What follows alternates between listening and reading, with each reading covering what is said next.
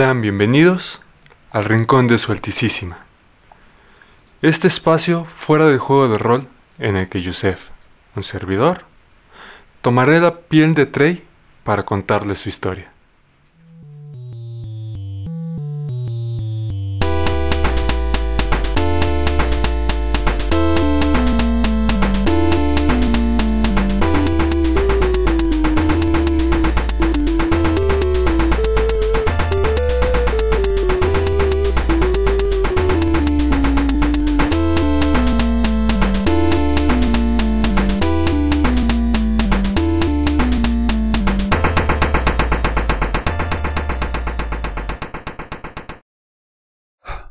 De vuelta en el barco. Y aún a pesar de sus heridas, Hikari logra despertar justo al tiempo en el que Frasnor nos reúne para explicarnos nuestro siguiente movimiento. Tenemos que tomar algo a lo que llaman la rampa, que se encuentra al sur de Muro, para así poder regresar a tomar esta posición y tener una oportunidad de buscar a la señorita Sasori.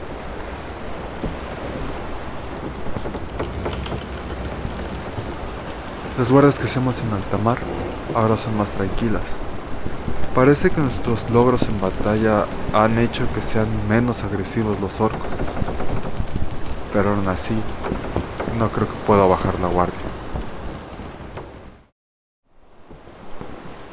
Llegamos a la playa. Y antes de partir, nuevamente tenemos que elegir con quién ir. Esta vez no me queda de otra más que ir con Furia y a Hikari con Caníbal. Creo que son de las peores opciones, ya que las medidas que toman son muy extremas en cuanto ven algo que no les guste. Logro ver que Radán viaja junto a Manto, silencioso y reservado, pero de alguna manera hace que uno se sienta protegido. Anabet va al lado de Rastas, el líder de estos orcos, y quien supongo será complicado de impresionar y el Pafrasno, escoltado por sonrisas, se ve algo más a gusto a su lado y ojo partido, viendo a ambos lados, explorando lo que no es visible para los demás.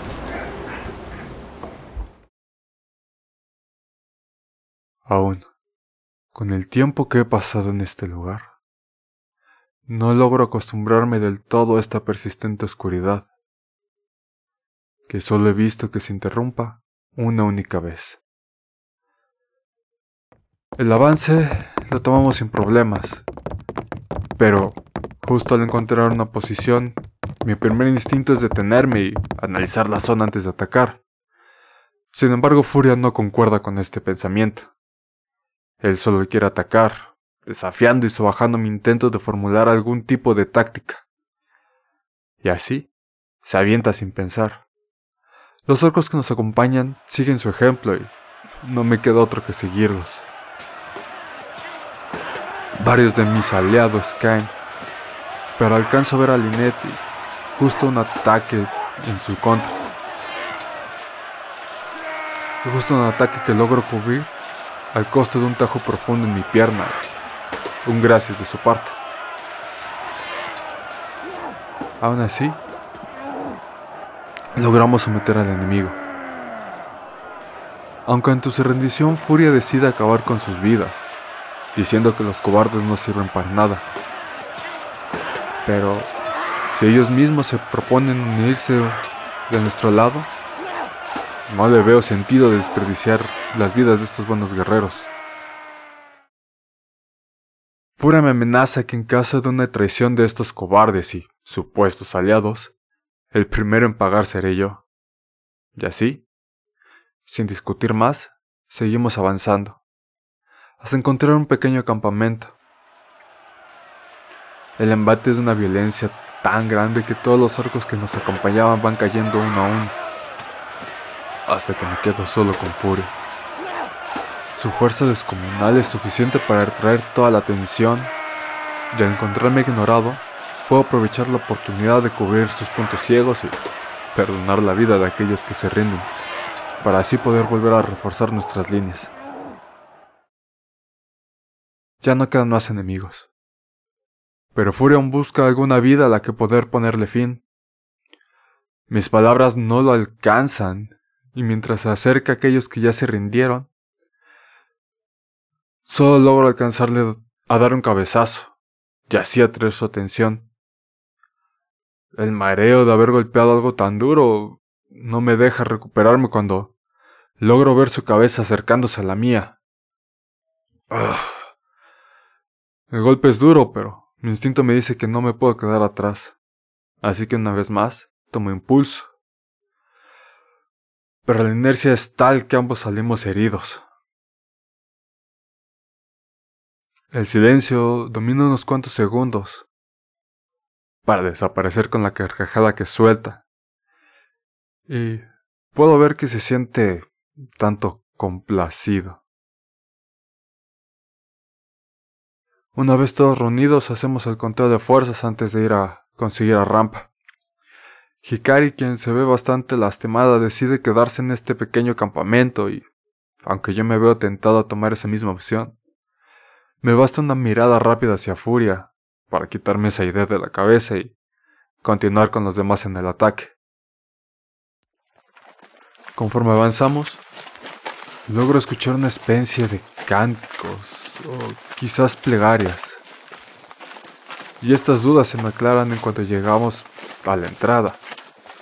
Y veo a todos esos orcos viendo directamente una estructura cubierta de cadáveres y una gran cabeza en la parte alta. El olor que desprende es nauseabundo. Pero aún así, Furia inicia el ataque. Como todas las batallas, el caos no se hace esperar y justo después de haber seguido a Furia me encuentro frente a esta estructura con algunos de, orcos más. Los enemigos van subiendo por, este, por ella y decido liderar un embate para frenar su movimiento. Pero dentro de los cadáveres salen defensores que nos logran repeler. Y en cuanto nos estamos haciendo para atrás, Simplemente veo salir llamas de esa cabeza enorme, obligándolo a retirar. La batalla se sigue desarrollando y mientras me preparo para el siguiente embate, solo logro ver salir por los aires a varios orcos y, en un instante, simplemente el silencio se apodera del campo de batalla. Lo suficiente como para lograr ver a Frasnor sobre esta estructura, justo antes de que el rugido de nuestros aliados me envuelva.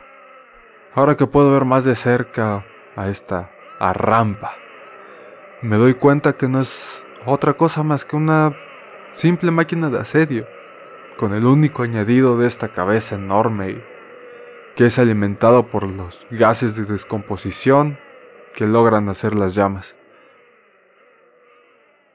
Mientras regresamos hacia el campamento, la alegría de haber salido victoriosos de ídolo se acaba en el momento de que cerca del pequeño campamento que habíamos tomado antes, nos vemos rodeados por los enemigos que creíamos vencidos y sus refuerzos.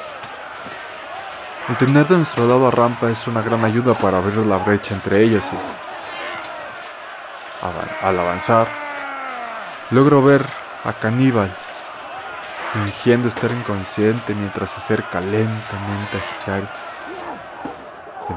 parece no poder despertar. La batalla nos, nos alcanza y con eso evita que Caníbal pueda dar una buena mordida a la pierna de Hikari. Pero no es suficientemente rápido como para salvar ese pequeño trozo que se va entre sus dientes mientras ataca a los agresores. Ahora que todo vuelve a estar en calma, Annabeth puede revisar por fin a Hikari y nos dice que se encuentra en un estado de coma. Que sin los cuidados necesarios o inclusive con ellos, ve complicado que pueda despertar. Pero aún con este pronóstico la llevamos de regreso al barco, algo intranquilo, después de haber visto sonrisas, susurrarle algo a Frasnor.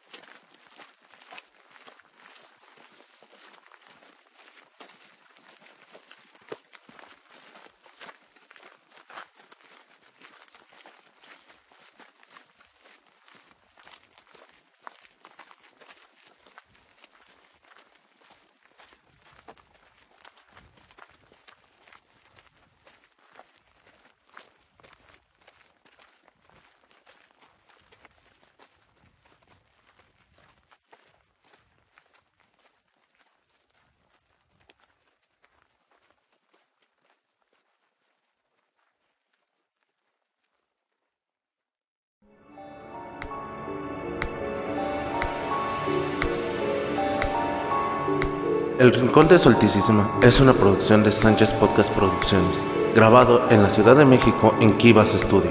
Guión y narración por Yusef Márquez. Música de Memocano.